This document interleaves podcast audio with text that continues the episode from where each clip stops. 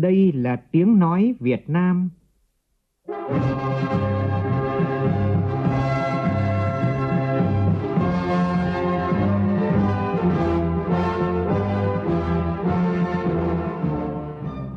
là tiếng nói Việt Nam, phát thanh từ Hà Nội, thủ đô nước Cộng hòa xã hội chủ nghĩa Việt Nam.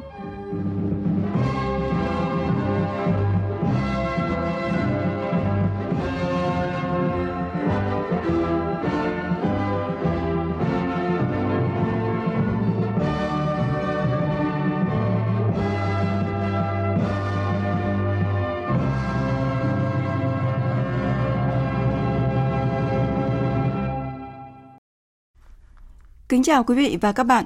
Mời quý vị và các bạn nghe chương trình Thật sự trưa của Đài Tiếng Nói Việt Nam. Chương trình có những nội dung chính sau đây.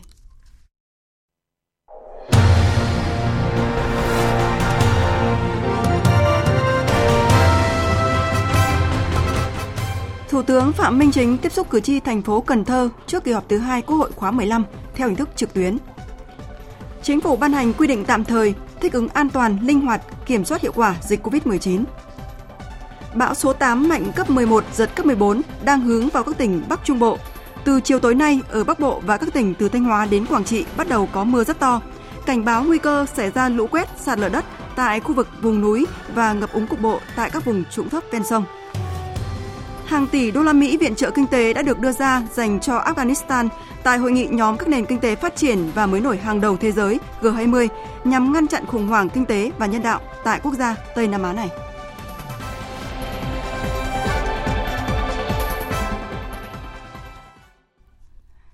Bây giờ là nội dung chi tiết. Thưa quý vị và các bạn, sáng nay, Thủ tướng Chính phủ Phạm Minh Chính và đoàn đại biểu Quốc hội thành phố Cần Thơ đã tiếp xúc cử tri thành phố Cần Thơ theo hình thức trực tuyến, chuẩn bị cho kỳ họp thứ hai Quốc hội khóa 15. Cuộc tiếp xúc cử tri được kết nối điểm cầu văn phòng chính phủ với các điểm cầu tại 74 xã, phường, thị trấn, 9 quận, huyện và trụ sở thành ủy thành phố Cần Thơ.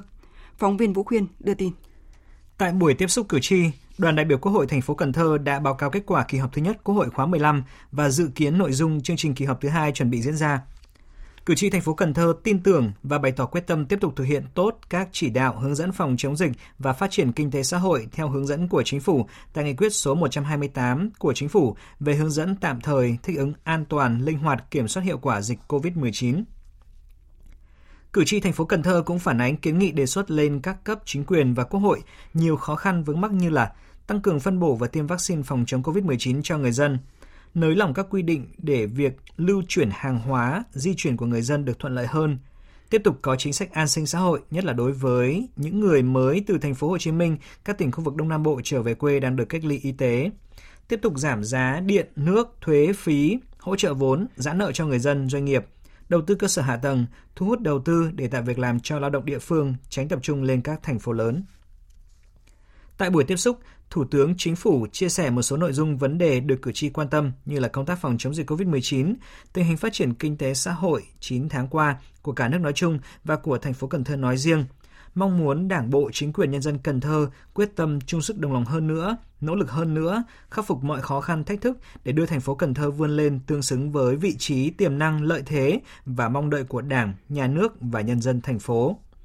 Đối với các kiến nghị của cử tri, Thủ tướng Phạm Minh Chính đề nghị các cấp các ngành tiếp tục tổng hợp, giải trình tiếp thu và giải quyết những đề xuất kiến nghị của cử tri trên nguyên tắc nội dung thuộc thẩm quyền của ngành nào thì ngành đó phải giải quyết và giải quyết thấu đáo. Nhận lời mời của lãnh đạo và chính phủ Liên bang Nga, Thủ tướng Chính phủ Phạm Minh Chính sẽ dự và phát biểu tại diễn đàn tuần lễ năng lượng Nga lần thứ 4 với chủ đề Năng lượng thế giới chuyển đổi để phát triển, diễn ra tại Moscow từ ngày 13 đến ngày 15 tháng 10 theo hình thức ghi hình. Diễn đàn tuần lễ năng lượng Nga là sự kiện quan trọng về năng lượng được tổ chức theo sáng kiến của chính phủ Nga từ năm 2017 nhằm thảo luận vấn đề phát triển và hợp tác quốc tế trong lĩnh vực năng lượng. Diễn đàn quy tụ lãnh đạo nhiều quốc gia, tổ chức quốc tế và doanh nghiệp lớn trong lĩnh vực năng lượng. Tham dự diễn đàn năm nay có Tổng thống Liên bang Nga Vladimir Putin cùng nhiều lãnh đạo quốc gia và tổ chức quốc tế. Tiếp tục chương trình phiên họp lần thứ tư, sáng nay, dưới sự chủ trì của Chủ tịch Quốc hội Vương Đình Huệ, Ủy ban Thường vụ Quốc hội cho ý kiến về việc chuẩn bị kỳ họp thứ hai Quốc hội khóa 15. Dự kiến tổng thời gian làm việc của Quốc hội tại kỳ họp thứ hai là 17 ngày. Tại kỳ họp này, Quốc hội thảo luận nhiều nội dung quan trọng, trong đó có công tác phòng chống dịch COVID-19. Quốc hội cũng dự kiến dành 2 ngày rưỡi để tiến hành chất vấn và trả lời chất vấn. Phóng viên Lại Hoa phản ánh. Theo dự kiến, chương trình kỳ họp thứ hai diễn ra trong hai đợt. Đợt 1 Quốc hội họp trực tuyến từ ngày 20 tháng 10 đến mùng 1 tháng 11 và đợt 2 họp trực tiếp từ ngày mùng 8 đến 13 tháng 11. Như vậy đã giảm 2 ngày so với chương trình dự kiến gửi đại biểu Quốc hội trước đó. Quốc hội bố trí thời gian để đại biểu Quốc hội mặc niệm cán bộ y tế, chiến sĩ hy sinh, đồng bào tử vong do đại dịch COVID-19 trong phiên khai mạc kỳ họp. Tại phiên họp, Chủ tịch Quốc hội Vương Đình Huệ nhấn mạnh tinh thần chung của Quốc hội đồng hành cùng cả nước trong phòng chống dịch.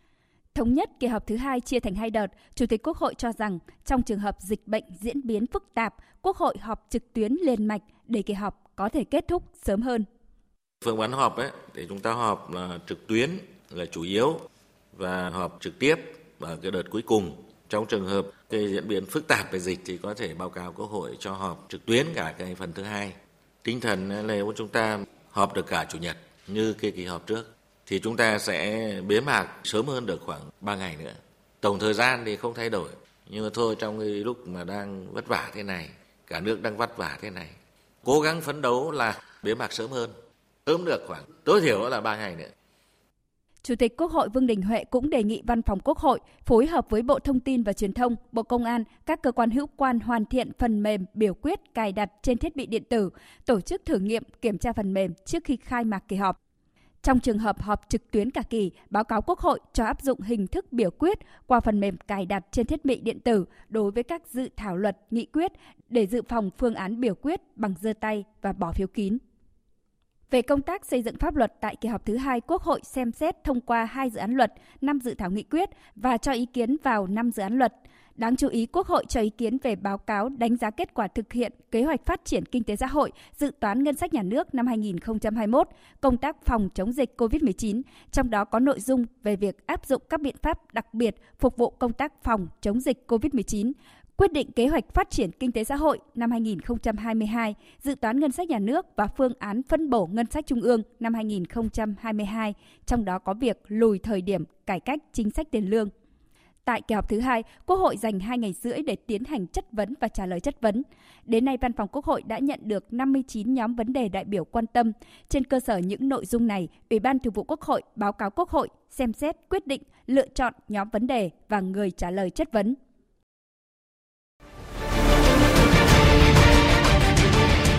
Thích ứng để bình thường mới. Thích ứng để bình thường mới.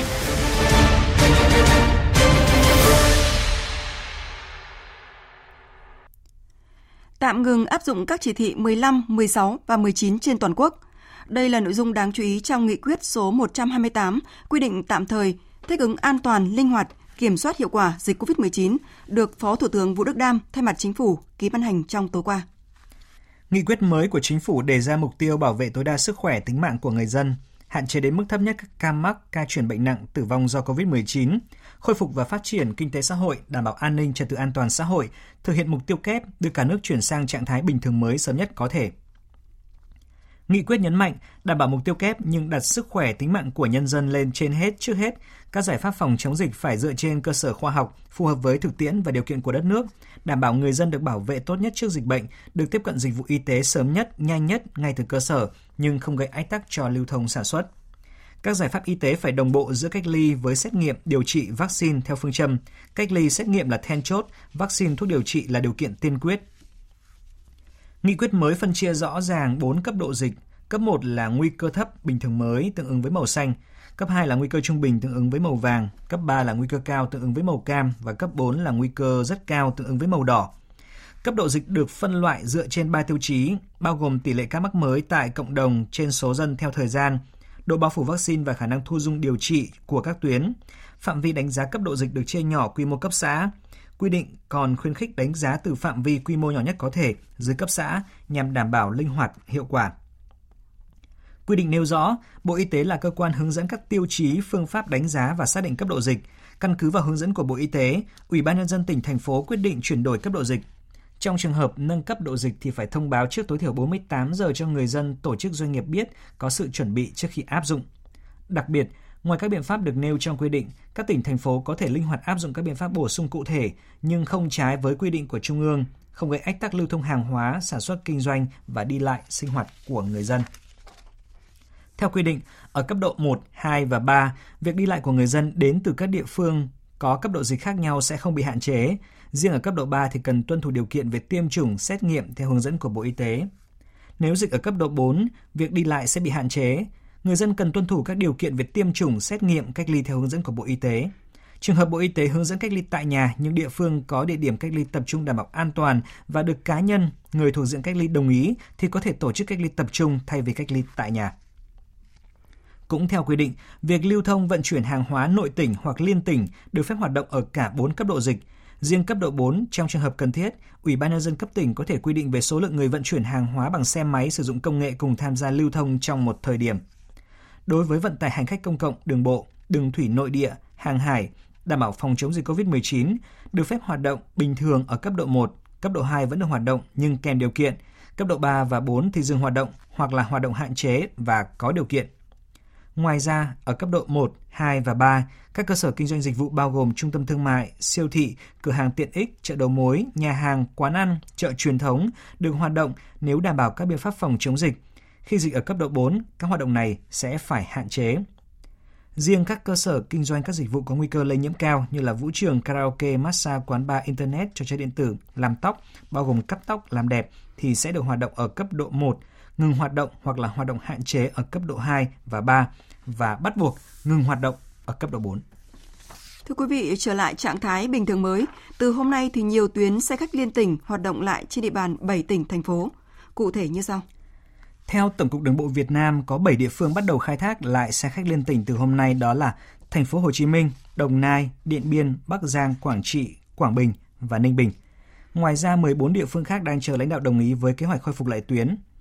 Với Hà Nội, Sở Giao thông Vận tải thành phố đã đề xuất chạy lại 8 tuyến đến Hải Phòng, Quảng Ninh, Lạng Sơn, Cao Bằng, Hà Giang, Lai Châu, Điện Biên, tần suất một chuyến mỗi ngày. Hiện đề xuất này đã được các địa phương điểm đi đến thống nhất, còn chờ lãnh đạo Ủy ban nhân dân thành phố Hà Nội quyết định. Tương tự, Đà Nẵng dự kiến chạy 6 tuyến với các tỉnh Thừa Thiên Huế, Quảng Trị, Quảng Nam, Gia Lai, Quảng Bình, Đắk Nông, đề xuất đang chờ Ủy ban nhân dân thành phố phê duyệt. Thành phố Hồ Chí Minh đã giao Sở Giao thông Vận tải chủ động mở các tuyến vận tải khách từ hôm nay. Hành khách đến thành phố phải xét nghiệm, từ thành phố Hồ Chí Minh đi các tỉnh phải tiêm hai mũi vaccine. Sau khi thực hiện thành công hai chuyến bay đưa hơn 300 người dân từ thành phố Hồ Chí Minh về quê, thành phố Đà Nẵng tiếp tục phối hợp với Cảng vụ hàng không và sân bay quốc tế Đà Nẵng đón chuyến bay thương mại từ thành phố Hồ Chí Minh ra Đà Nẵng trong tối qua. Mặc dù số lượng khách đi bằng đường hàng không chưa nhiều do những quy định chặt chẽ về phòng chống dịch, nhưng khi đến Đà Nẵng, hành khách được tạo điều kiện tốt nhất, phân luồng xanh để việc làm thủ tục được tiện lợi và an toàn. Phản ánh của phóng viên Thành Long. Đúng đúng 20 giờ tối, chuyến bay từ thành phố Hồ Chí Minh ra thành phố Đà Nẵng đã hạ cánh an toàn xuống sân bay quốc tế Đà Nẵng. Đây là chuyến bay thương mại do hãng hàng không quốc gia Việt Nam Airlines khai thác, chở những hành khách về Đà Nẵng hoặc đi công tác. Vừa xuống sân bay Đà Nẵng, bà Trần Thị Anh cho biết. Ờ, Nam thốn ở trong Sài Gòn, ờ, ở chỗ nơi là cũng vùng xanh thì ờ, thông tin nước cho mở 3 tiếng 3 đây cái là xin giấy giấy xuất đi xét nghiệm xét nhận tiêm đủ hơn một quý rồi Chuyến bay thành phố Hồ Chí Minh Đà Nẵng chỉ có 25 hành khách, nhưng sân bay quốc tế Đà Nẵng vẫn tổ chức phân làm hai luồng. Khi khách từ xe trung chuyển di chuyển vào theo hai luồng, được nhân viên hướng dẫn khai báo y tế kiểm tra sức khỏe chú đáo.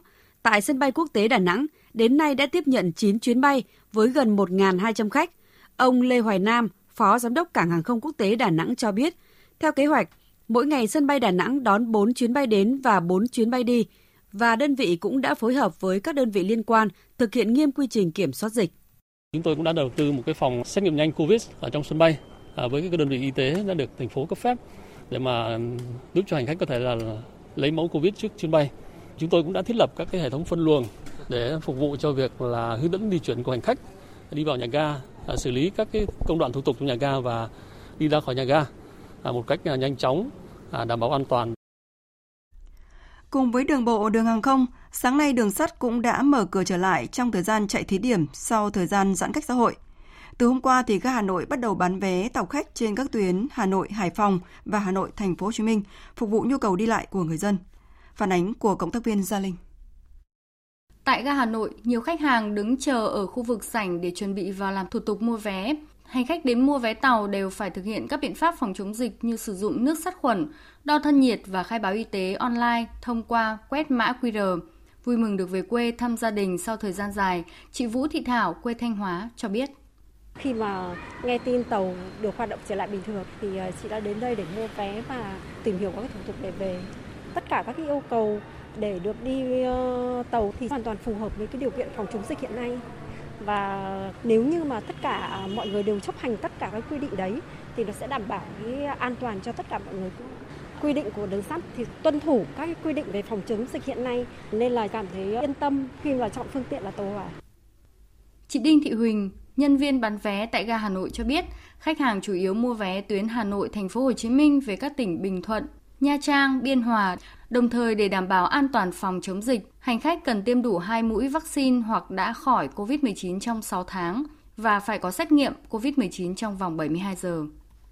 Khách ờ, chủ yếu là tập trung là đi từ Hà Nội đi vào những cái vùng như Bình Thuận, ờ, Nha Trang, Biên Hòa, Tuy Hòa, Sài Gòn rất là nhiều. Lượng khách buổi sáng sớm ấy rất là đông, họ khách khách đến đây rất là đông mua trực tiếp. Thế nhưng đến tầm ờ, buổi trưa buổi chiều thì khách gọi điện đến tổng đài chăm sóc khách hàng để mua vé và hỏi điều kiện ờ, thủ tục lên tàu. Trong giai đoạn thí điểm từ 13 tháng 10 đến 20 tháng 10, Tổng công ty Đường sắt Việt Nam tổ chức chạy lại hàng ngày một đôi tàu khách thống nhất SE78 trên tuyến Hà Nội Thành phố Hồ Chí Minh và một đôi tàu khách LP56 trên tuyến Hà Nội Hải Phòng. Cũng tại Hà Nội, hoạt động vận tải hành khách đường bộ đã bắt đầu từ sáng nay. Ghi nhận thực tế trong ngày đầu thực hiện cho thấy hoạt động vận tải khách vẫn chưa thể hoạt động trở lại một cách bình thường. Mạnh Phương, phóng viên Đài Tiếng nói Việt Nam có bài đề cập nội dung này. Nhận được thông tin xe khách được hoạt động trở lại, anh Nguyễn Văn Thành ở Gia Lâm, Hà Nội ra bến xe Gia Lâm để bắt xe đi Vĩnh Yên. Cũng giống như một số người khác, anh Thành không khỏi ngạc nhiên trước việc bến xe lặng không một bóng người. Thông tin hôm qua thì trên báo đài đọc ờ, 13 tháng 10 là được cho phép xe hoạt động liên tỉnh thì hôm nay tôi ra bến thì thấy bến vắng không có thấy xe hoạt động cả. Việc bất đắc dĩ nhà gia đình nhà tôi có việc ừ, đột xuất thì tôi bắt xe lên Vĩnh Yên nhưng mà ra đây không có xe nào chạy lên Vĩnh Yên cả. Thì bây giờ chỉ mong là được đi lại. Từ 5 giờ sáng, anh Nguyễn Đức Dũng, lái xe công ty vận tải Hưng Hà Thái Bình, nghe thông tin cho phép thí điểm hoạt động vận tải hành khách, đã chuẩn bị xe chu đáo, tiêm đủ vaccine, làm xét nghiệm đầy đủ. Nhưng khi tới bến xe Gia Lâm Hà Nội thì các bến xe đều đóng cửa, nên anh cũng đành ngậm ngùi quay về. Anh Dũng cho biết. Ở sở cho đi thì chúng em bắt đầu để ra quân thì Ờ, với tính chất là phục vụ bà con hành khách ở bên dưới chúng em thì được cho đi lên trên đây thì lại bảo bến chưa hoạt động ấy và thì bây giờ bọn em cũng phải quay về thôi khách khứa cũng chưa có khi nghe thông tin thí điểm tổ chức hoạt động vận tải hành khách của Bộ Giao thông Vận tải, nhiều doanh nghiệp vận tải, các bến xe đã lên kế hoạch chuẩn bị chu đáo để đi vào hoạt động. Tuy nhiên, đến thời điểm hiện tại, thành phố Hà Nội chưa có văn bản hướng dẫn thực hiện nên vận tải khách vẫn chưa thể hoạt động. Theo quy định của Bộ Giao thông Vận tải, địa phương nguy cơ thấp có nguy cơ tương đương thì tổ chức hoạt động vận tải bình thường. Đối với khu vực có nguy cơ cao, doanh nghiệp vận tải thực hiện tối thiểu 5% và tối đa không vượt quá 30% số chuyến trong 7 ngày. Ông Vũ Hữu Thủy, Phó Giám đốc điều hành công ty xe khách Hải Âu Bus Hải Phòng cho biết, những quy định hạn chế như vậy gây khó khăn cho doanh nghiệp.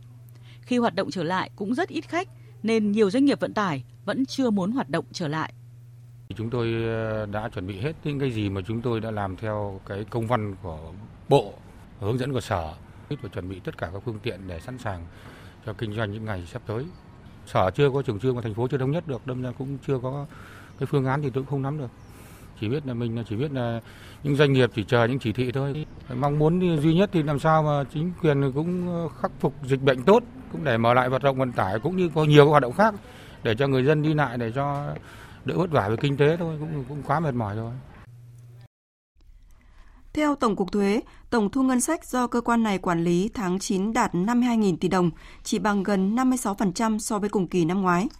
Nguyên nhân đặt thấp là từ cuối tháng 4 đến nay, đợt dịch bệnh COVID-19 bùng phát mạnh tại một số địa bàn trọng điểm như thành phố Hồ Chí Minh, Bắc Giang, Bắc Ninh, Bình Dương, Đồng Nai, Long An, Bà Rịa Vũng Tàu khiến hoạt động sản xuất kinh doanh của doanh nghiệp đình trệ, kéo theo nguồn thu giảm.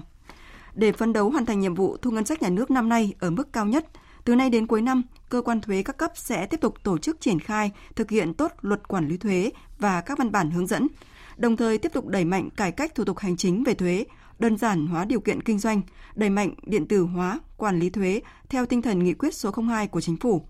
Tổ chức tuyên truyền kịp thời đối với các chính sách miễn giảm thuế sau khi chính phủ ban hành nghị định, khẩn trương đưa chính sách vào cuộc sống, hỗ trợ kịp thời cho người nộp thuế có thêm nguồn lực để khôi phục và phát triển sản xuất kinh doanh. Ngành thuế cũng sẽ tăng cường công tác quản lý, phát hiện các trường hợp lợi dụng chính sách ưu đãi để trốn thuế, tránh thuế, dây dưa, chây ý nợ thuế, ra soát các lĩnh vực còn tiềm năng, các lĩnh vực phát triển tốt trong điều kiện dịch bệnh như thương mại điện tử, kinh doanh online, chứng khoán, bất động sản, nhất là tại các thành phố lớn tập trung đông dân cư. Sáng nay tại Hà Nội, Ban chỉ đạo quốc gia về phòng chống thiên tai tổ chức lễ hưởng ứng Ngày Quốc tế giảm nhẹ rủi ro thiên tai và Ngày ASEAN quản lý thiên tai với chủ đề Hợp tác để cùng nhau vượt qua thách thức. Phó Thủ tướng Lê Văn Thành, trưởng Ban chỉ đạo quốc gia về phòng chống thiên tai, dự hội nghị. Cùng dự có đại diện đại sứ quán các nước, các tổ chức thuộc Liên Hợp Quốc tại Việt Nam, các tổ chức quốc tế, các định chế tài chính, thành viên đối tác giảm nhẹ rủi ro thiên tai và các bộ ngành. Tin của phóng viên Việt Cường. Việt Nam là một trong những quốc gia chịu tác động nặng nề nhất bởi biến đổi khí hậu, thường xuyên phải chống chịu với nhiều loại thiên tai, nhất là bão lũ, sạt lở đất, hạn hán, xâm nhập mặn. Đặc biệt, dịch bệnh COVID-19 đặt ra yêu cầu phải ứng phó hiệu quả với rủi ro khi thiên tai và dịch COVID-19 cùng xảy ra. Phát biểu tại buổi lễ, Phó Thủ tướng Lê Văn Thành nêu rõ, công tác phòng chống thiên tai luôn được Đảng, Nhà nước, Chính phủ Việt Nam quan tâm, đặc biệt là sự tham gia tích cực trách nhiệm, hiệu quả của toàn thể nhân dân. Trong hợp tác quốc tế, Việt Nam đã chủ động tích cực tham gia vào các tổ chức diễn đàn quốc tế liên quan đến phòng tránh giảm nhẹ thiên tai. Chính phủ Việt Nam khẳng định luôn coi trọng phòng chống thiên tai và luôn xác định phòng chống thiên tai là nhiệm vụ hàng đầu, thường xuyên, liên tục của cả hệ thống chính trị nhằm bảo vệ tính mạng, sức khỏe, đời sống và tài sản của nhân dân. Trong đó, tập trung nâng cao năng lực công tác dự báo, cảnh báo thiên tai, đổi mới, nâng cao hiệu quả công tác chỉ đạo, ứng phó với thiên tai từ cấp trung ương đến cơ sở, khôi phục và ổn định sản xuất, đời sống của nhân dân sau thiên tai. Phó Thủ tướng cam kết thực hiện đầy đủ các điều ước đã ký về hợp tác quốc tế trong phòng chống thiên tai và tạo mọi điều kiện tốt nhất cho các tổ chức quốc tế khi thực hiện các dự án hỗ trợ kỹ thuật, nâng cao năng lực, cứu trợ, giúp đỡ Việt Nam trong công tác phòng chống thiên tai. Đồng thời đảm bảo mọi sự hỗ trợ đều công khai minh bạch, đi đến đúng nơi và giúp đúng người đang cần. Dịp này, thay mặt lãnh đạo Đảng, Nhà nước, Phó Thủ tướng Lê Văn Thành đã trao huân chương độc lập hạng 3 cho Tổng cục Phòng chống thiên tai, trao tặng bằng khen của Thủ tướng Chính phủ cho các tổ chức quốc tế có thành tích xuất sắc trong phòng ngừa, ứng phó, khắc phục hậu quả thiên tai là Cơ quan Hợp tác Quốc tế Nhật Bản JICA, Cơ quan Thường trú của Liên Hợp Quốc tại Việt Nam, Cơ quan Phát triển Quốc tế Hoa Kỳ, Tổ chức Cứu trợ Thiên Chúa Giáo và Ngân hàng Phát triển Châu Á ADB. Tiếp theo là tin bão khẩn cấp, cơn bão số 8. Hồi 10 giờ sáng nay, vị trí tâm bão ở vào khoảng 19 độ Vĩ Bắc, 112,1 độ Kinh Đông, cách quần đảo Hoàng Sa khoảng 220 km về phía Bắc, cách Thanh Hóa khoảng 700 km, cách Nghệ An khoảng 710 km, cách Hà Tĩnh khoảng 640 km. Sức gió mạnh nhất vùng gần tâm bão mạnh cấp 11, tức là từ 100 đến 120 km mỗi giờ, giật cấp 14. Bán kính gió mạnh từ cấp 6, giật từ cấp 8 trở lên khoảng 350 km tính từ tâm bão. Dự báo trong 24 giờ tới, bão di chuyển nhanh theo hướng Tây, mỗi giờ đi được khoảng từ 25 đến 30 km, đi vào vùng biển phía Nam Vịnh Bắc Bộ và có khả năng suy yếu dần về cường độ. Đến 10 giờ ngày 14 tháng 10, vị trí tâm bão ở vào khoảng 18,8 độ Vĩ Bắc, 106,2 độ Kinh Đông trên vùng biển từ Thanh Hóa đến Quảng Bình. Sức gió mạnh nhất vùng gần tâm bão mạnh cấp 8, tức là từ 60 đến 75 km mỗi giờ, giật cấp 10. Vùng nguy hiểm trên Biển Đông trong 24 giờ tới, gió mạnh từ cấp 6 trở lên, giật từ cấp 8 trở lên. Phía Bắc vĩ tuyến 16 độ Vĩ Bắc, phía Tây kinh tuyến 115,5 độ Kinh Đông. Toàn bộ tàu thuyền hoạt động trong vùng nguy hiểm đều có nguy cơ cao chịu tác động của gió mạnh, sóng lớn và lốc xoáy. Trong 24 đến 36 giờ tiếp theo, bão di chuyển chủ yếu theo hướng Tây Tây Nam, mỗi giờ đi được khoảng từ 20 đến 25 km, đi vào đất liền khu vực từ Thanh Hóa đến Quảng Bình và suy yếu thành áp thấp nhiệt đới. Sau là một vùng áp thấp trên khu vực Trung Lào. Sức gió mạnh nhất ở trung tâm vùng áp thấp giảm xuống dưới cấp 6, tức là dưới 40 km mỗi giờ. Tại các tỉnh Quảng Bình, Quảng Trị đã có mưa ở một số khu vực miền núi từ sáng nay. Ứng phó với bão số 8 và mưa lớn do hoàn lưu của bão, tỉnh Quảng Bình và Quảng Trị đã có lệnh cấm biển. Các tỉnh đang kêu gọi tàu thuyền vào nơi tránh trú, tổ chức sắp xếp neo đậu an toàn, triển khai các phương án chuẩn bị di rời dân ở vùng sung yếu. Tin của phóng viên Đài Tiếng nói Việt Nam thường trú tại miền Trung. Mưa lớn đã làm sạt lở tại các quốc lộ, tỉnh lộ và nước dâng cao các ngầm tràn và một số thôn bản ở các xã Thường Hóa, Trong Hóa, Hóa Sơn thuộc huyện miền núi Minh Hóa, tỉnh Quảng Bình.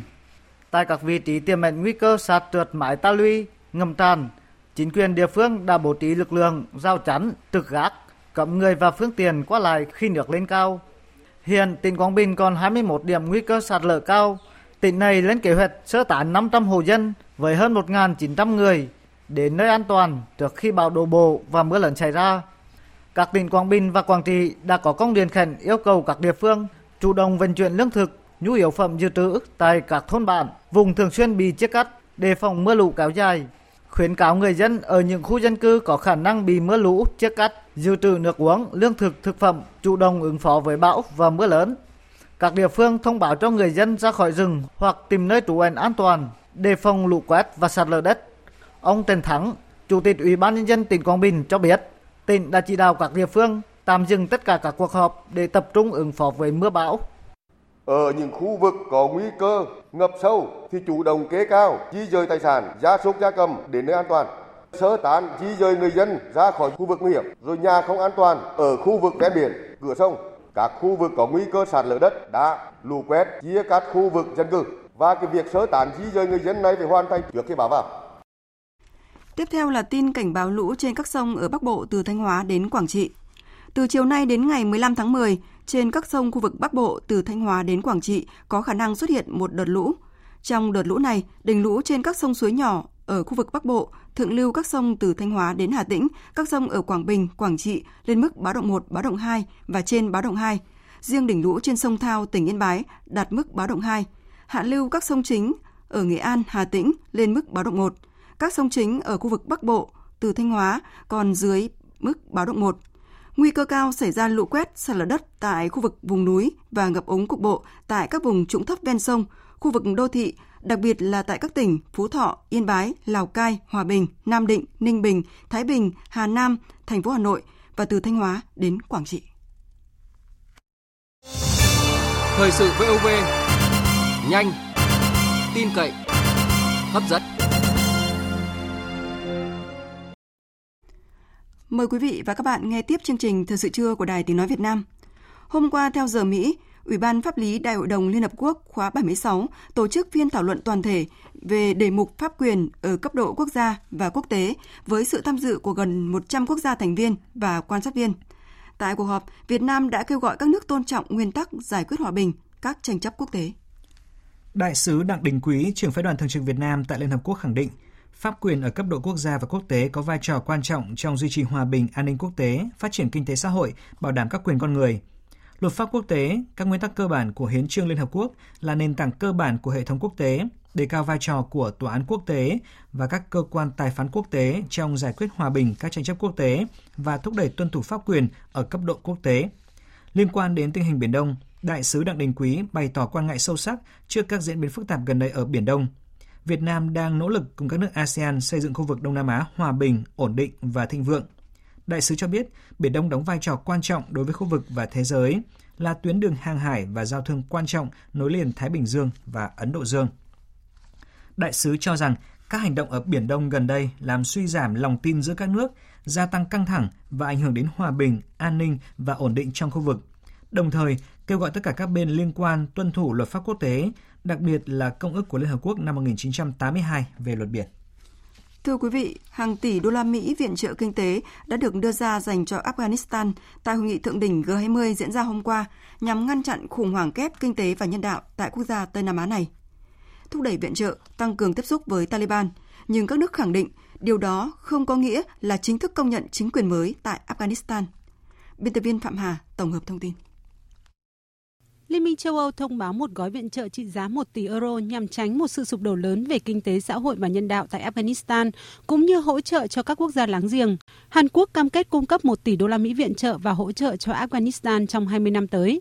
Nhật Bản cung cấp tổng cộng 200 triệu đô la Mỹ trong năm nay.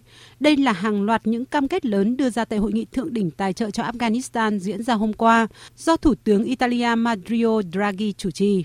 Hội nghị khẩn cấp của G20 về khủng hoảng Afghanistan được đưa ra trong bối cảnh có nhiều lời kêu gọi quốc gia Tây Nam Á này đang đứng trước bờ vực thẳm của một cuộc khủng hoảng kép về kinh tế và nhân đạo. Tổng thư ký Liên Hợp Quốc Antonio Guterres nhấn mạnh. Với việc tài sản bị đóng băng và viện trợ phát triển bị tạm dừng, nền kinh tế Afghanistan đang suy thoái. Các ngân hàng đóng cửa, các dịch vụ thiết yếu như chăm sóc sức khỏe đã bị dừng lại ở nhiều nơi. Chúng ta cần phải tìm cách hồi sinh nền kinh tế quốc gia này. Điều này có thể được thực hiện mà không vi phạm luật pháp quốc tế hay các nguyên tắc thỏa hiệp. Tôi kêu gọi thế giới hành động và bơm thanh khoản vào nền kinh tế Afghanistan để tránh sụp đổ. Để đảm bảo các nguồn tài trợ này không làm lợi cho chính quyền Taliban, các nhà lãnh đạo G20 cũng tái khẳng định cam kết cung cấp hỗ trợ nhân đạo trực tiếp cho người dân Afghanistan thông qua các tổ chức quốc tế độc lập đang làm việc tại thực địa, không chuyển qua chính phủ lâm thời của Taliban với khẳng định chính quyền mới tại Afghanistan mới có thể ngăn quốc gia này không rơi xuống vực thẳm. Bên cạnh việc hỗ trợ kinh tế, các cuộc tiếp xúc cũng đang tích cực diễn ra giữa đại diện các nước và chính quyền Taliban. Tuy nhiên, Thủ tướng Italia Mario Draghi khẳng định điều đó không có nghĩa là các nước công nhận chính phủ mới tại Afghanistan. Sự công nhận phải dựa vào các bước đi thực sự của Taliban thực hiện các cam kết đã đưa ra. Ưu tiên hiện nay là phải tìm ra câu trả lời cho cuộc khủng hoảng nhân đạo tại Afghanistan. Điều đó khiến chúng ta phải hợp tác với chính quyền mới. Điều này không có nghĩa là công nhận. Sự công nhận phải được thực hiện dựa trên hành động của Taliban. Trước hết là quyền phụ nữ và các quốc gia G20 đều công nhận có sự tiến bộ theo những cam kết mà chính quyền Taliban đưa ra. Với một nền kinh tế Afghanistan phụ thuộc vào viện trợ của nước ngoài, tiền mặt cạn kiệt, lương của chính phủ ngừng hoạt động và giá cả tăng nhanh, phương Tây cũng hy vọng đòn bẩy đồng đô la không chỉ giúp ngăn khủng hoảng kép tại Afghanistan mà còn có sức mạnh đúng thời điểm khiến Taliban nhượng bộ, chấp nhận những điều kiện đưa ra để vực dậy nền kinh tế và củng cố quyền lực cho chính quyền mới tại quốc gia này. Hạ viện Mỹ do Đảng Dân Chủ kiểm soát vừa thông qua dự luật tạm thời nâng trần nợ công lên 28.900 tỷ đô la. Dự luật trước đó đã được Thượng viện thông qua. Theo đó, giới hạn vay nợ của Mỹ sẽ tăng thêm 480 tỷ đô la, giúp chính phủ Mỹ tạm đẩy lùi nguy cơ vỡ nợ cho tới ngày 3 tháng 12. Tổng thống Mỹ Joe Biden dự kiến sẽ ký thành luật trước ngày 18 tháng 10, thời điểm mà Bộ Tài chính Mỹ ước tính sẽ không còn khả năng chi trả các khoản nợ quốc gia. Động thái này giúp cho Mỹ, nền kinh tế lớn nhất thế giới, tránh được nguy cơ vỡ nợ lần đầu tiên. Chuỗi cung ứng toàn cầu liên tục bị ngắt quãng và áp lực giá cả tăng cao đã kiềm chế sự phục hồi của nền kinh tế toàn cầu. Đây là lý do chính khiến Quỹ tiền tệ quốc tế IMF buộc phải giảm dự báo tăng trưởng kinh tế toàn cầu trong năm nay. Biên tập viên Đài tiếng nói Việt Nam tổng hợp thông tin.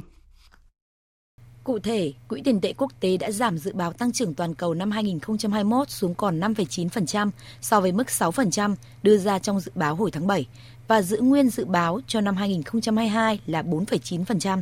Bà Gita Gobinath, trưởng nhóm kinh tế Quỹ tiền tệ quốc tế nhấn mạnh.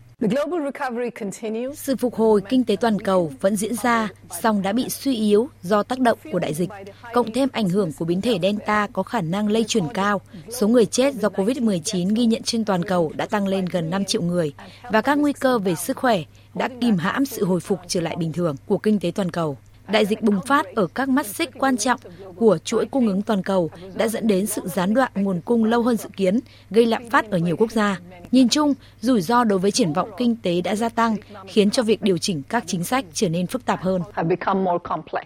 Quỹ tiền tệ quốc tế cũng cắt giảm tăng trưởng của nhiều nền kinh tế công nghiệp trên thế giới như Mỹ, Đức, Trung Quốc – Tổ chức tài chính này cũng cảnh báo sự chênh lệch nguy hiểm về triển vọng kinh tế do sự bất cân bằng lớn về vaccine khi 96% dân số ở các nước có thu nhập thấp vẫn chưa được tiêm phòng dẫn đến tăng trưởng thấp hơn trong thời gian dài, nghèo đói gia tăng và nguy cơ lạm phát tăng vọt. An ninh năng lượng là chủ đề chính bao trùm hội nghị thượng đỉnh Liên minh châu Âu và Ukraine – Hội nghị diễn ra trong bối cảnh châu Âu đối mặt với cuộc khủng hoảng khí đốt khi giá mặt hàng này liên tục tăng cao kỷ lục và dự trữ khí đốt giảm xuống mức thấp nhất trong nhiều năm trở lại đây. Phóng viên Mạnh Hà, thường trú Đài Tiếng nói Việt Nam tại Pháp thông tin. Phát biểu tại phiên họp báo, Tổng thống Ukraine Volodymyr Zelensky khẳng định an ninh năng lượng là một điều kiện cho vấn đề độc lập và chủ quyền của Ukraine, đồng thời không giấu giếm lo ngại dự án dòng chảy phương Bắc 2 sẽ làm gia tăng sự phụ thuộc năng lượng của Liên minh châu Âu vào Nga và đặt thêm những thách thức mới đối với Ukraine. Dự án dòng chảy phương Bắc 2 trị giá 10 tỷ euro với khả năng vận chuyển 55 tỷ mét khối khí tự nhiên trực tiếp từ Nga sang Đức mà không đi qua Ukraine hiện đã hoàn thành và đang chờ được cơ quan quản lý Đức cấp phép. Một khi dự án này đi vào vận hành, Ukraine có thể mất đi nguồn khí đốt mua với giá rẻ từ Nga, cũng như bị tước đi khoảng 1 tỷ euro cho phí vận chuyển khí đốt hàng năm từ Nga sang châu Âu. Lo ngại của Ukraine nhận được sự chia sẻ từ Chủ tịch Ủy ban châu Âu bà Ursula von der Leyen. I understand Châu hiểu những lo lắng của Ukraine về nguồn khí đốt nhận được không nhiều từ tập đoàn Gazprom. Đây là vấn đề không chỉ trong mùa đông này mà còn cho những năm sắp tới. Đó là lý do tại sao Ủy ban cùng với các chuyên gia Ukraine hiện đang nghiên cứu các kịch bản khác nhau để đảm bảo cung cấp đủ cho Ukraine. Tổng thống Pháp Emmanuel Macron vừa chính thức giới thiệu kế hoạch nước Pháp 2030, khởi đầu cho kế hoạch phát triển 10 năm tới – trong kế hoạch, Pháp dự định đầu tư 30 tỷ euro cho 10 lĩnh vực mũi nhọn như công nghệ lò phản ứng hạt nhân, nhiên liệu xanh, chip bán dẫn. Theo Tổng thống Pháp, kế hoạch này nhằm xác định con đường dẫn đến sự độc lập về kinh tế của Pháp và Liên minh châu Âu, đồng thời để đối phó với những thách thức lớn của thời đại. Phóng viên Quang Dũng, thường trú tại Pháp, đưa tin. Phát biểu trong buổi lễ công bố chiến lược đầu tư mới, Tổng thống Pháp Emmanuel Macron nhận định Đại dịch COVID-19 đã mang lại quá nhiều bài học cho các nước, trong đó bài học mang tính sống còn đầu tiên là các nước phải xây dựng và bảo vệ được sự độc lập và tự chủ trong các ngành công nghiệp mũi nhọn. Đó là lý do nước Pháp sẽ dành nhiều nguồn lực để xây dựng và phát triển các lĩnh vực công nghiệp mới, có tính tiên phong để đủ khả năng sống sót và cạnh tranh trong môi trường công nghệ thế giới ngày càng khốc liệt, bị chi phối bởi cuộc đua công nghệ giữa hai siêu cường Mỹ và Trung Quốc. Mục tiêu của kế hoạch nước Pháp 2030 là sản xuất nhiều hơn, sống tốt hơn, hiểu biết thế giới hơn bằng cách tạo dựng các con đường và phương tiện giúp nước Pháp và châu Âu độc lập hơn. Bởi lẽ, nếu nước Pháp để mặc cho những nước khác tìm ra con đường sống tốt hơn, hiểu thế giới hơn, thì khi đó các tiêu chuẩn và lựa chọn tập thể sẽ là do các cường quốc khác áp đặt. Australia vừa đạt được thỏa thuận với Mỹ về việc chế tạo tàu thám hiểm để NASA có thể đưa lên mặt trăng sớm nhất vào năm 2026. Đây được coi là một bước tiến lịch sử trong ngành công nghiệp không gian của Australia. Phóng viên Việt Nga thường trú tại Australia thông tin. Tuyên bố của chính phủ Australia cho biết, tàu thăm dò bán tự động do Australia sản xuất sẽ tham gia vào một sứ mệnh thăm dò để đưa nhân loại tiến gần hơn tới việc phát triển sự hiện diện của con người bên ngoài trái đất. NASA dự kiến sẽ đưa một xe tự hành nhỏ lên bề mặt của mặt trăng để thu thập đất có chứa nguyên tử oxy. Để sau đó, NASA sẽ tách oxy ra khỏi đất. Australia sẽ đầu tư 50 triệu đô la Australia để hỗ trợ các doanh nghiệp và nhà nghiên cứu của nước này tham gia vào dự án này. Bắt đầu từ cuối năm nay, các doanh nghiệp và nhà nghiên cứu Australia có thể nộp đơn bày tỏ nguyện vọng tham gia vào dự án này. Từ năm 2018, chính phủ Australia đã đầu tư 700 triệu đô la Australia để phát triển lĩnh vực vũ trụ. Dự kiến đến năm 2030, ngành không gian vũ trụ của Australia sẽ phát triển gấp 3 lần so với hiện tại, tạo ra 20.000 việc làm và nhiều cơ hội cho các doanh nghiệp và người dân nước này.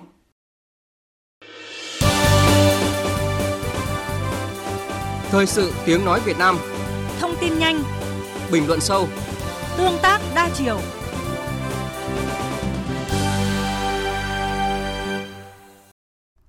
Quý vị và các bạn đang nghe chương trình Thời sự trưa của Đài Tiếng Nói Việt Nam. Thưa quý vị, đại dịch COVID-19 kéo dài, nhiều doanh nghiệp tại tỉnh Quảng Ninh đã tìm mọi cách để thích ứng linh hoạt, sản xuất an toàn với COVID-19, khôi phục và ổn định việc làm cho người lao động. Duy trì vùng xanh an toàn, 9 tháng qua, tỉnh Quảng Ninh có hơn 2.000 doanh nghiệp thành lập mới và doanh nghiệp quay trở lại hoạt động tăng 19% so với cùng kỳ. Nhân ngày Doanh nhân Việt Nam 13 tháng 10, phóng viên Vũ Miền, thường trú tại khu vực Đông Bắc, giới thiệu về các doanh nhân doanh nghiệp Quảng Ninh vượt bão thành công. Xuất phát ở lĩnh vực xây dựng vào năm 2007, nhưng sau đó 3 năm, thuyền trưởng Lê Quang Thắng, 70 tuổi, Chủ tịch Hội đồng Quản trị, Tổng Giám đốc Công ty Cổ phần Đầu tư và Xây dựng Việt Long lại lấn sân sang lĩnh vực nông nghiệp và môi trường. Ngược xuôi với nhiều thất bại, sau 14 năm, Công ty Cổ phần Đầu tư và Xây dựng Việt Long đã trở thành doanh nghiệp đầu tiên của Quảng Ninh đầu tư trồng rau sạch hữu cơ – đại dịch COVID-19 kéo dài, mảng xây dựng có sức bền nhất của công ty điêu đứng vì thiếu hụt nguyên liệu, giá cả, chi phí dịch vụ tăng mạnh và nhất là thiếu nguồn lao động phổ thông đến từ các tỉnh ngoài do siết chặt các hoạt động giao thông liên tỉnh. Có thời điểm, công trường thi công hạ tầng đô thị của công ty không một bóng người, dừng hoạt động dài ngày. Thuyền trưởng Lê Quang Thắng tìm mọi cách duy trì việc làm và ổn định thu nhập cho gần 500 lao động. Chúng tôi phải tìm đủ mọi biện pháp để đảm bảo được kế hoạch thì phải tăng cái lao động và chi phí cho sản xuất. Chúng tôi sử dụng công nghệ cho các cái cuộc họp trực tuyến, đỡ cái đường đi lại đôi khi tới hàng 6 70 km mà triệu tập anh em về. Trong cái nhà máy chúng tôi lắp mấy chục mắt camera để theo dõi cái sự hoạt động chỉ huy đôi khi cũng là kịp thời. Ờ, cũng rất may là một số nguồn thu thì nó cũng ổn định như là xử lý rác thải sinh hoạt, cái nông nghiệp sạch ấy thì cũng là cứu cánh cho chúng tôi trong cái thời gian vừa rồi. Đối với lương anh em thì không giảm, đôi khi là tăng cho anh em cái thu nhập trong thời gian vừa qua chứ không có giảm. Để thích ứng sản xuất an toàn trong điều kiện dịch bệnh, các doanh nghiệp, kể cả doanh nghiệp FDI, đã phải nỗ lực lớn, thay đổi tư duy cách làm. Quy trình sản xuất được siết chặt, nhiều kịch bản được xây dựng để ứng phó với các cấp độ khác nhau của dịch, áp dụng công nghệ thông tin trong điều hành để giảm việc tiếp xúc trực tiếp, áp dụng giờ làm linh hoạt, tổ chức cho cán bộ công nhân ở lại ăn Tết tại công trường. Ông Phùng Kỳ Luân, Tổng Giám đốc Công ty Cổ phần Tony và Publi Việt Nam, tại khu công nghiệp Đông Mai, thị xã Quảng Yên cho biết. Ở thời điểm dịch bệnh diễn biến phức tạp nhất, chúng tôi đã phải lên các phương án cho công nhân ở lại nhà máy để sản xuất, đáp ứng thời hạn đơn hàng, chủ động cắt giảm chi phí sản xuất, tìm kiếm nguồn cung nguyên vật liệu thay thế, mở rộng thị trường tiêu thụ sản phẩm. Thời điểm này đang bước vào thời kỳ kinh doanh chính trong năm của chúng tôi, nên mọi thứ vẫn diễn ra ổn định. Chúng tôi rất cảm ơn lãnh đạo tỉnh đã luôn giúp đỡ cho doanh nghiệp hết sức nhiệt tình, Chúng tôi rất có hy vọng với việc mở rộng kinh doanh và rất tự hào sẽ góp phần vào tăng trưởng kinh tế của tỉnh Quảng Ninh. Hơn 9 tháng qua, Quảng Ninh duy trì được đà tăng trưởng dương, giữ vững vùng xanh an toàn, là một trong 10 địa phương có tỷ lệ tiêm vaccine cao nhất cả nước. Tổng thu ngân sách nhà nước 9 tháng đạt gần 34.000 tỷ đồng, bằng 93% so với cùng kỳ năm ngoái, góp phần đảm bảo các cân đối lớn thu chi ngân sách của tỉnh, duy trì việc làm ổn định cho người lao động. Đây là nỗ lực lớn của cả hệ thống chính trị, trong đó có những đóng góp của các doanh nhân doanh nghiệp trên địa bàn, những người đang tổn thương sâu sắc do dịch COVID-19. Vượt qua những khó khăn của thời cuộc, các doanh nghiệp trên địa bàn tỉnh còn thực hiện trách nhiệm xã hội khi đóng góp hàng trăm tỷ đồng cùng tỉnh Quảng Ninh phòng chống dịch COVID-19. Ông Nguyễn Tường Văn, Chủ tịch Ủy ban Nhân dân tỉnh Quảng Ninh nói. Dù phải đối mặt với nhiều thách thức khó khăn, nhưng các doanh nghiệp, hiệp hội của doanh nghiệp tỉnh Quảng Ninh đã cố gắng chung tay hỗ trợ đồng bào gặp khó khăn, hỗ trợ cho cuộc chiến chống Covid-19. Đến thời điểm hiện nay thì số tiền ủng hộ đã gần 200 tỷ đồng và đã chuyển về quỹ vaccine của Trung ương 140 tỷ đồng. Duy trì vùng xanh an toàn, trung bình mỗi tháng Quảng Ninh có gần 250 doanh nghiệp thành lập mới và quay trở lại hoạt động. 9 tháng có hơn 2.000 doanh nghiệp thành lập mới và doanh nghiệp đăng ký quay trở lại hoạt động, tăng 19% so với cùng kỳ. Đây là những con số tích cực cho thấy ý chí kiên cường và nỗ lực to lớn của các doanh nghiệp, doanh nhân trên địa bàn tỉnh Quảng Ninh. Tiếp tục chương trình là trang tin đầu tư tài chính và chuyên mục thể thao. Trang tin đầu tư tài chính. Thưa quý vị và các bạn, giá vàng hôm nay giữ vững mốc 58 triệu đồng một lượng. Cụ thể, giá vàng SJC tiếp tục tăng thêm 50.000 đồng một lượng, niêm yết mua vào ở mức 57 triệu 400.000 đồng một lượng và bán ra là 58 triệu 100.000 đồng một lượng. Công ty Bảo Tín Minh Châu niêm yết giá vàng rồng thăng long ở mức mua vào 50 triệu 860.000 đồng một lượng và bán ra 51 triệu 510.000 đồng một lượng. Giá vàng thế giới tăng mạnh 14 đô la Mỹ lên mức 1.770,8 đô la Mỹ một ounce. Trên thị trường ngoại tệ, Ngân hàng Nhà nước công bố tỷ giá trung tâm của đồng Việt Nam với đô la Mỹ hôm nay ở mức 23.181 đồng đổi một đô la Mỹ. Trên thị trường chứng khoán, trong nước, phiên giao dịch sáng nay xu hướng đi ngang tiếp tục được duy trì dù số mã xanh chiếm thế áp đảo. Nhóm được kỳ vọng là ngân hàng chủ yếu tăng trên dưới 0,5%. Nhóm chứng khoán, thép hay là dầu khí cũng tương tự khi đà tăng của các mã đầu ngành khá là khiêm tốn. Kết thúc phiên giao dịch sáng nay, VN Index đạt 1.395,65 điểm, HNX Index đạt 378,72 điểm. Thông tin đầu tư, công ty cổ phần tập đoàn Đèo Cả mã chứng khoán là HHV vừa được giao triển khai tuyến cao tốc Hòa Bình Mộc Châu. Dự án có tổng chiều dài 85 km đi qua địa phận tỉnh Hòa Bình và tỉnh Sơn La. Tổng mức đầu tư là 22.294 tỷ đồng, thời gian hoàn vốn là 26 năm. Đầu tư tài chính biến cơ hội thành hiện thực. Đầu tư tài chính biến cơ hội thành hiện thực.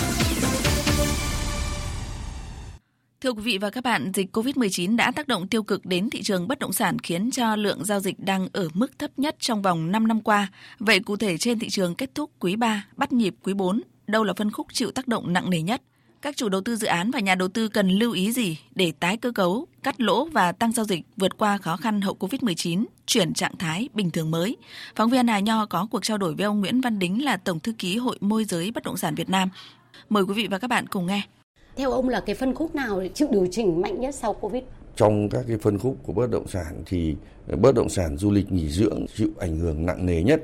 Ờ, các cái phân khúc về nhà ở, đặc biệt là cái loại hình nhà ở cao cấp, các căn hộ cao cấp phải chịu bởi vì đây là những cái phân khúc có cái mức đầu tư, có cái dòng vốn đầu tư rất là lớn và trong cái bối cảnh thị trường suy yếu thì đương nhiên là cái nhu cầu đầu tư vào những cái phân khúc đó phải có sự ờ, rẻ rặt một nguyên nhân nữa, việc đầu tư suy giảm là cái giá của thị trường vướng mắc của nhiều các mâu thuẫn của pháp luật, quy định của các cái luật. Ừ, việc phát triển các dự án bất động sản ừ, dẫn đến việc là chúng ta đang hạn chế trong cái việc phê duyệt các dự án tạo nguồn cung cho thị trường và cho đến tận bây giờ chúng ta cũng có, chưa có nhiều những cái dấu hiệu cải thiện để giải quyết những cái vấn đề đó. Vậy thì ở góc độ này đối với các chủ đầu tư nhanh nhạy như thế nào để có thể là ờ, thoát khỏi cái tình trạng đình trệ cũng như là thua lỗ kéo dài? Khi tìm hiểu cái nguyên nhân của cái việc tăng giá này thì chúng tôi là tính toán thấy một cái cái lượng cầu mới xuất hiện trên thị trường F0 đấy thì đây cái lực F0 này nó lại không phải là cái người chuyên nghiệp đầu tư do cái phát triển kinh tế ở các cái lĩnh vực khác đang suy yếu và lãi suất ngân hàng thấp thì họ muốn gửi gắm đầu tư vào bất động sản là đầu tư ngắn, nhanh và có lãi nhanh. Do vậy thì rất nhiều các cái chủ đầu tư khi phát hiện cái lực cầu này thì đã đẩy giá lên rất là mạnh ngưỡng rất là cao đúng là chúng tôi cho rằng đang có một cái sự hỗn loạn trong cái việc giá của bất động sản hoạt động tái cơ cấu các cái sản phẩm đầu tư đối với các chủ đầu tư dự án thì cần phải tính toán như thế nào? Và trước hết chúng ta cần phải, đặc biệt là các chủ đầu tư, họ cần phải lấy cái thị trường làm nền tảng và là cái thước đo cho mọi phát sinh mọi cái hoạt động, mọi cái đầu tư và mọi cái giao dịch bán hàng của mình. Bởi vì cái quan điểm là chúng ta chỉ bán cái chúng ta có, nó là lỗi thời rồi. Chúng ta phải đưa ra thị trường những cái thị trường cần và thị trường chấp nhận về giá cả cũng vậy trên quy luật là cung và cầu phải gặp nhau tại một điểm nào đó để xác định được cái giá mà cả cung và cầu đều thỏa mãn hiện nay cái giá đang đưa ra đang hướng đến cái bên cung ờ, nhưng cầu không chấp nhận thế do vậy là chúng ta thấy rằng cũng là một cái nguyên nhân dẫn đến là cái cái lượng giao dịch thực tế trên thị trường cái tính hấp thụ của các dự án các sản phẩm bất động sản rất thấp Tôi cho rằng là thấp nhất trong lịch sử của từ năm 2015 đến nay. Vâng ạ, xin cảm ơn ông ạ.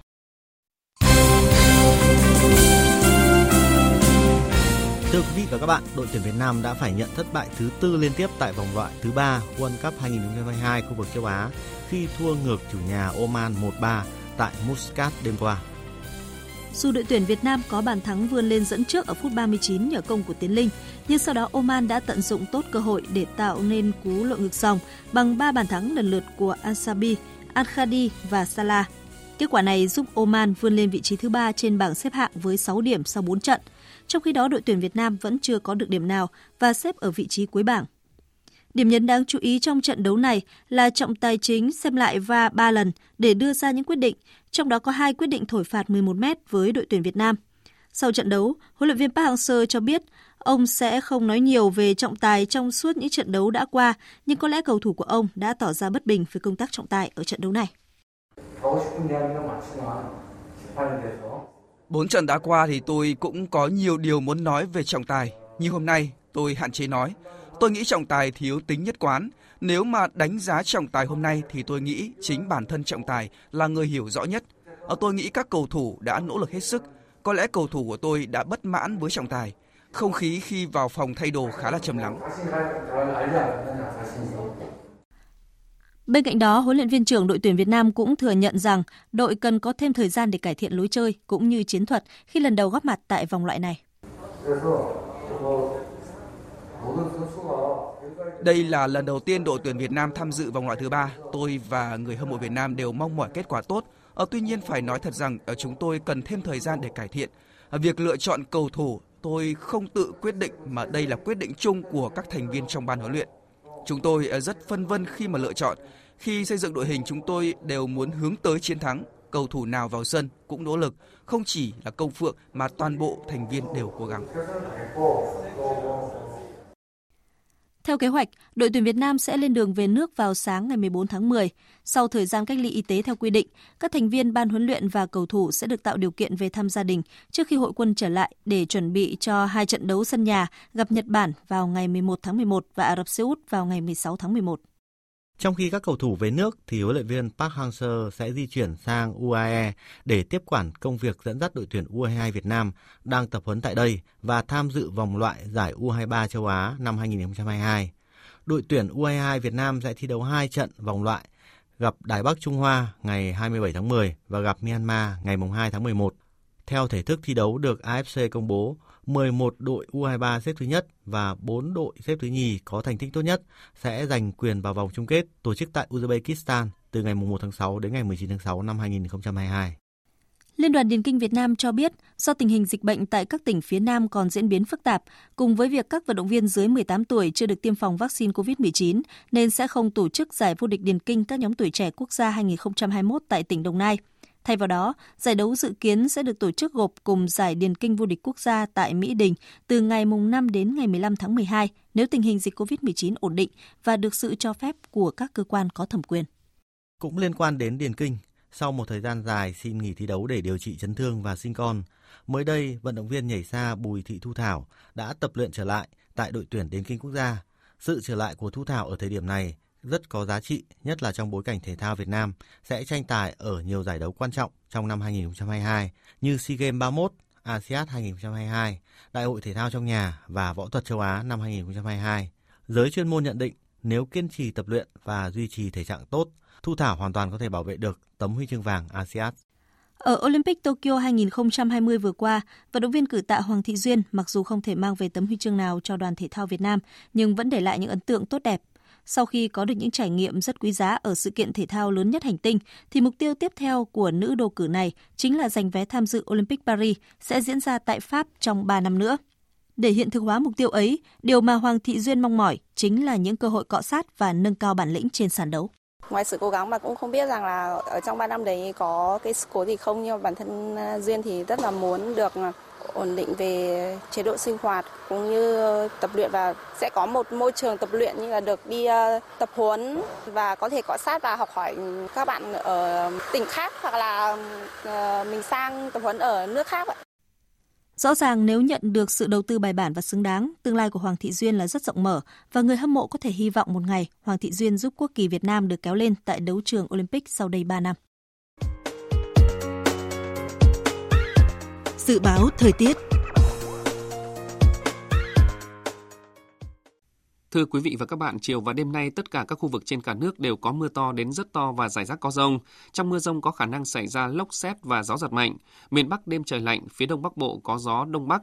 Riêng khu vực từ Thanh Hóa đến Quảng Trị có mưa to đến rất to và rông. Gió Bắc đến Tây Bắc cấp 3, sau tăng lên cấp 4.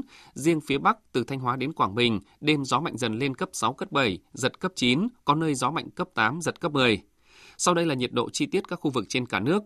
Phía Tây Bắc Bộ nhiệt độ từ 19 đến 31 độ, phía Đông Bắc Bộ nhiệt độ từ 19 đến 29 độ, có nơi dưới 26 độ.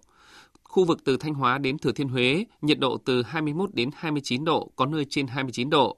Khu vực từ Đà Nẵng đến Bình Thuận, nhiệt độ từ 23 đến 31 độ. Tây Nguyên, nhiệt độ từ 19 đến 29 độ.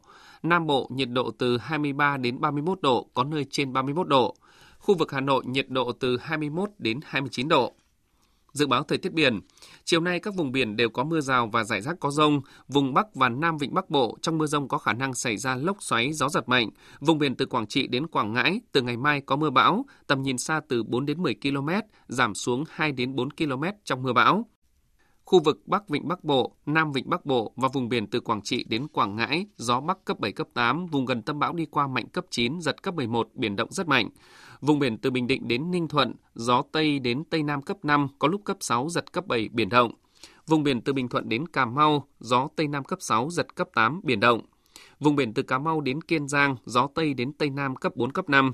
Khu vực Bắc Biển Đông, khu vực quần đảo Hoàng Sa thuộc thành phố Đà Nẵng, gió mạnh cấp 8, cấp 9, vùng gần tâm bão đi qua cấp 10, cấp 11, giật cấp 14, biển động dữ dội. Khu vực giữa Biển Đông, gió Tây Nam cấp 6, giật cấp 8, biển động. Khu vực Nam Biển Đông và khu vực quần đảo Trường Sa thuộc tỉnh Khánh Hòa và Vịnh Thái Lan, gió Tây đến Tây Nam cấp 4, cấp 5. Vừa rồi là thông tin dự báo thời tiết. Trước khi kết thúc chương trình, chúng tôi tóm lược những tin chính đã phát. Sáng nay, Thủ tướng Chính phủ Phạm Minh Chính và đoàn đại biểu Quốc hội thành phố Cần Thơ tiếp xúc cử tri thành phố Cần Thơ theo hình thức trực tuyến, chuẩn bị cho kỳ họp thứ hai Quốc hội khóa 15. Cử tri kiến nghị đề xuất lên các cấp chính quyền và Quốc hội các vấn đề như tăng cường phân bổ và tiêm vaccine phòng chống dịch COVID-19 cho người dân thành phố Cần Thơ, nới lỏng các quy định để việc lưu chuyển hàng hóa, di chuyển của người dân được thuận lợi hơn, tiếp tục có chính sách an sinh xã hội. Chính phủ vừa ban hành nghị quyết số 128 hướng dẫn tạm thời quy định thích ứng an toàn, linh hoạt, kiểm soát hiệu quả dịch COVID-19 trên toàn quốc. Các địa phương có thể áp dụng linh hoạt các biện pháp bổ sung nhưng không được trái với quy định của Trung ương, không gây ách tắc hàng hóa, sản xuất kinh doanh và đi lại của người dân. Phát biểu tại phiên thảo luận toàn thể của Ủy ban Pháp lý Đại hội đồng Liên Hợp Quốc với sự tham dự của gần 100 quốc gia thành viên và quan sát viên, Đại sứ Đặng Đình Quý, trưởng phái đoàn thường trực Việt Nam tại Liên Hợp Quốc cho rằng các hành động ở Biển Đông gần đây làm suy giảm lòng tin giữa các nước, gia tăng căng thẳng và ảnh hưởng đến hòa bình, an ninh, ổn định trong khu vực. Việt Nam kêu gọi tôn trọng nguyên tắc giải quyết hòa bình các tranh chấp quốc tế.